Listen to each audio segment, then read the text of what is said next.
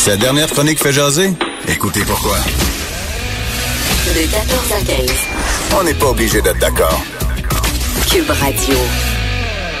Alors, la nouvelle est sortie hier. L'Église catholique américaine qui poursuit son opération transparence.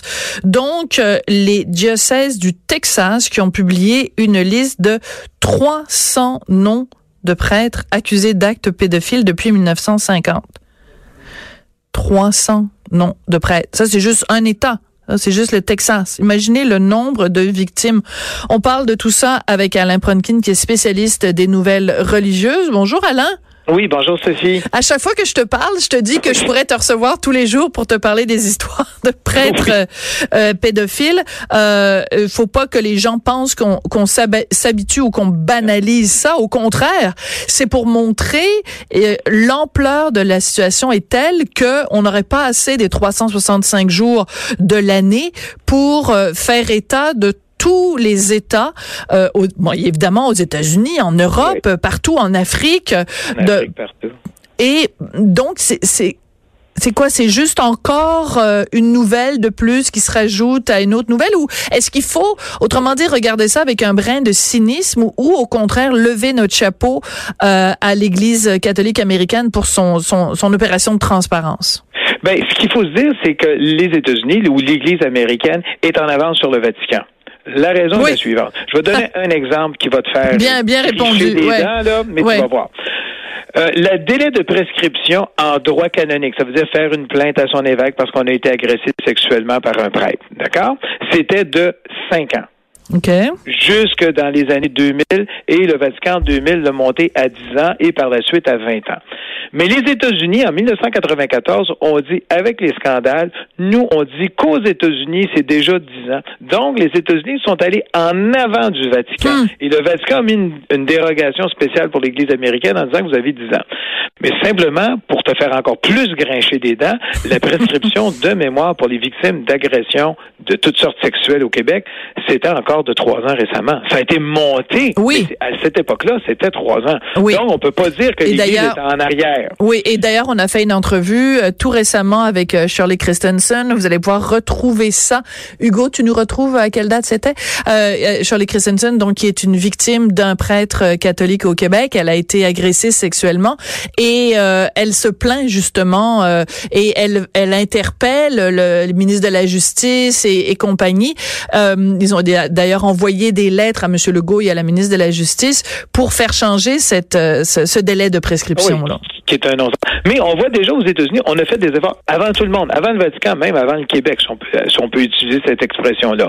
Maintenant, les États-Unis sont allés encore un point plus loin. Ils ont décidé de publier des listes de prêtres qui ont agressé des enfants. Bon, mm. le problème, c'est qu'ils ont une définition à eux qui est des accusations crédibles. C'est-à-dire, dans le. C'est eux qui décident ce qui est crédible et ce qui est pas crédible. Mais, ils sont pas crédibles quand ils disent ça. Ils sont pas crédibles quand c'est eux qui se posent en, ils sont juges et partis. Oui, et là, on, a sorti, euh, mettons, on a sorti 300 noms pour le Texas.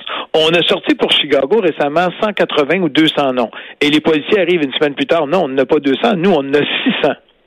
Et on a sorti aux États-Unis un peu partout, euh, dans plusieurs États, on a sorti des listes de prêtres pédophiles. Et on a commencé ça, ça fait quelques années. Mm. Regarde du côté canadien, est-ce qu'il y a un diocèse ou un archidiocèse au Canada qui a émis une liste de prêtres pédophiles? J'en connais pas. Non.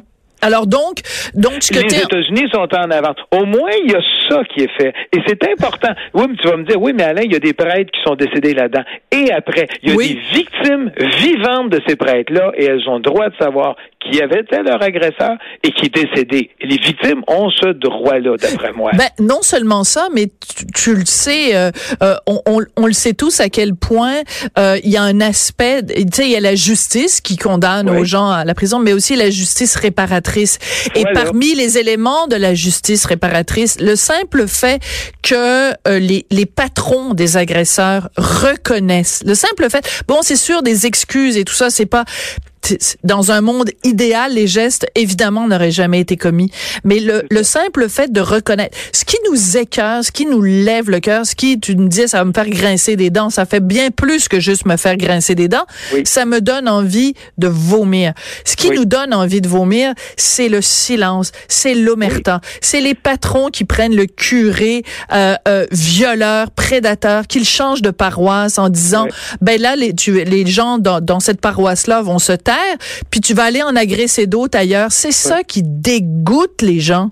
Mais je, je, vais juste aller un petit peu plus loin que, de ce que tu as dit. C'est qu'avant d'échanger d'endroit, on les envoyait suivre des thérapies et on attendait que le thérapeute dise il est guéri, il va bien, il ne représente plus un danger. Et c'est ça qu'on faisait aussi. On les envoyait en thérapie. Et il y a des thérapies qui avaient lieu ici au Canada et des prêtres agresseurs de Boston, de Pittsburgh se faisaient je ne sais pas si c'est la bonne expression, soigner ou traiter, je ne sais pas, ici au Canada, en Ontario, dans un endroit bien précis, et après ça, étaient retournés euh, dans des paroisses et continuaient d'agresser des enfants. Bon, mais, quand tu dis quand tu dis soigner, bon évidemment entre guillemets, euh, euh, c'était quel genre de thérapie? Qu'est-ce que tu fais? Tu leur montres des images pornographiques puis tu leur envoies un choc électrique euh, dans les parties basses? C'était une thérapie qui a, beaucoup fonctionné à partir des années 62 à 1985 parce qu'on disait, bon, ben, écoutez, on va euh, plus essayer de prévenir que de punir. Bon, c'était une, philosophie qu'on avait à cette époque-là et ce que ça a fait, c'est qu'on prenait des prédateurs sexuels, on les envoyait en thérapie parce qu'on pensait que ça allait être bien. Après ça, on les remettait dans des paroisses. Et ça a donné ce que ça a donné. Quelque chose d'horrible. Mais Dinardo, parce qu'on parle de Dinardo, du cardinal Dinardo. Qui est-il, le cardinal Dinardo, qui a donné cette liste-là de 300? Et qui est déjà contesté par des journalistes aux États-Unis. Mais qui disent que c'est bien plus. ah oui? Et Dinardo, c'est le président de la conférence des évêques des États-Unis. Dinardo a il y a eu une perquisition au bureau de son archidiocèse parce qu'on cherchait des preuves relativement à un prêtre agresseur.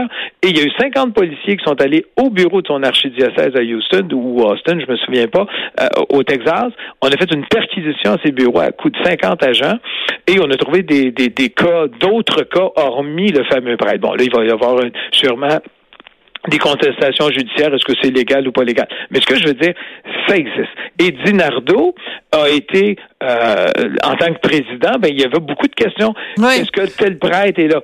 Non, il n'est pas là. Et Dinardo est sous des pressions constantes de la part, évidemment, des journalistes qui disent, ben, c'est quoi votre liste? Est-ce que c'est complet ou c'est pas complet?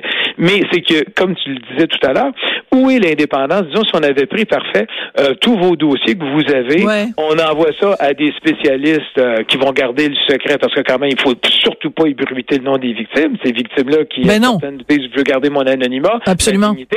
Et là, il faudrait que des spécialistes disent, voici, à partir de tous vos dossiers, ben, il y en a 800, il y en a il y en a 500, il y en a 50, et voici la liste. Et c'est ce travail-là d'indépendance qui n'existe pas. Hum. Parce que le problème, c'est que tous les dossiers ne peuvent être consultés que par qui? Par, que, par des gens d'église. Prenez, tous ces dossiers-là, confiez-les à la police, à des juges, à des avocats, puis mettez tout ce monde-là en prison quand donnez-leur un procès juste et équitable avec une défense pleine et entière, puis mettez-moi tout ça en prison. L'attorney general qui est le procureur général, mais aux États-Unis, a envoyé une lettre à Dinardo lui demandant qu'aucun dossier de tous les diocèses aux États-Unis ne soit détruit.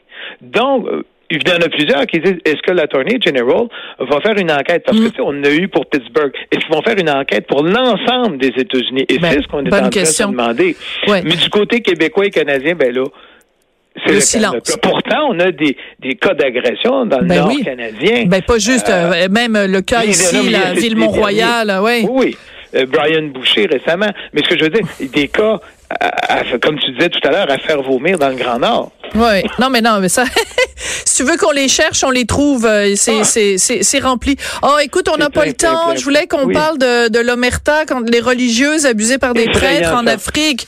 Oui. Euh, peux-tu nous résumer ça en une minute? En une minute, c'est que de plus en plus, il y a des religieuses qui disent nous avons été violées par des prêtres. Et ce qu'il y a de grave dans ces viols-là par des prêtres, c'est que souvent on va y aller par des faux prétextes. On l'a vu en, en Italie récemment. Mm-hmm. Ben, les, secrets de la confession. Mais agresser, faire des suggestions dans un confessionnal, c'est interdit par le Vatican depuis 1741, Sophie. Et c'est ça, c'est que, et là, on agresse des religieuses. Il y en a qui disent, ben écoute, avec une religieuse, on avait moins de chances d'attraper des maladies. Mais je veux juste te rappeler une chose. C'est C'est que quand le pape, oui, c'est Oui. vrai, quand le pape Benoît XVI est allé en Afrique et parlait pas de condom, le pongon, le, le, le, le- le sida, tout ça, il y a des journalistes, je, de mémoire, je pense que c'est au Cameroun, qui ont fait une étude des différents évêques et qui avaient déterminé que plusieurs de ces évêques avaient une ou deux épouses. Incroyable. Quelle Et c'est ça. hypocrisie. Et le scandale africain, il est là, où les gens disent, c'est des sujets tabous, on ne veut pas en parler, mais c'est une réalité qui nous frappe. Il y a beaucoup de religieuses qui ont été agressées. Mais là, je veux dire, il n'y a pas juste en Afrique où des religieuses ont été agressées. Il y en a en Allemagne, Ouais. il y en a en Italie, il y en a aux États-Unis. Il y a des religieuses qui ont été violées.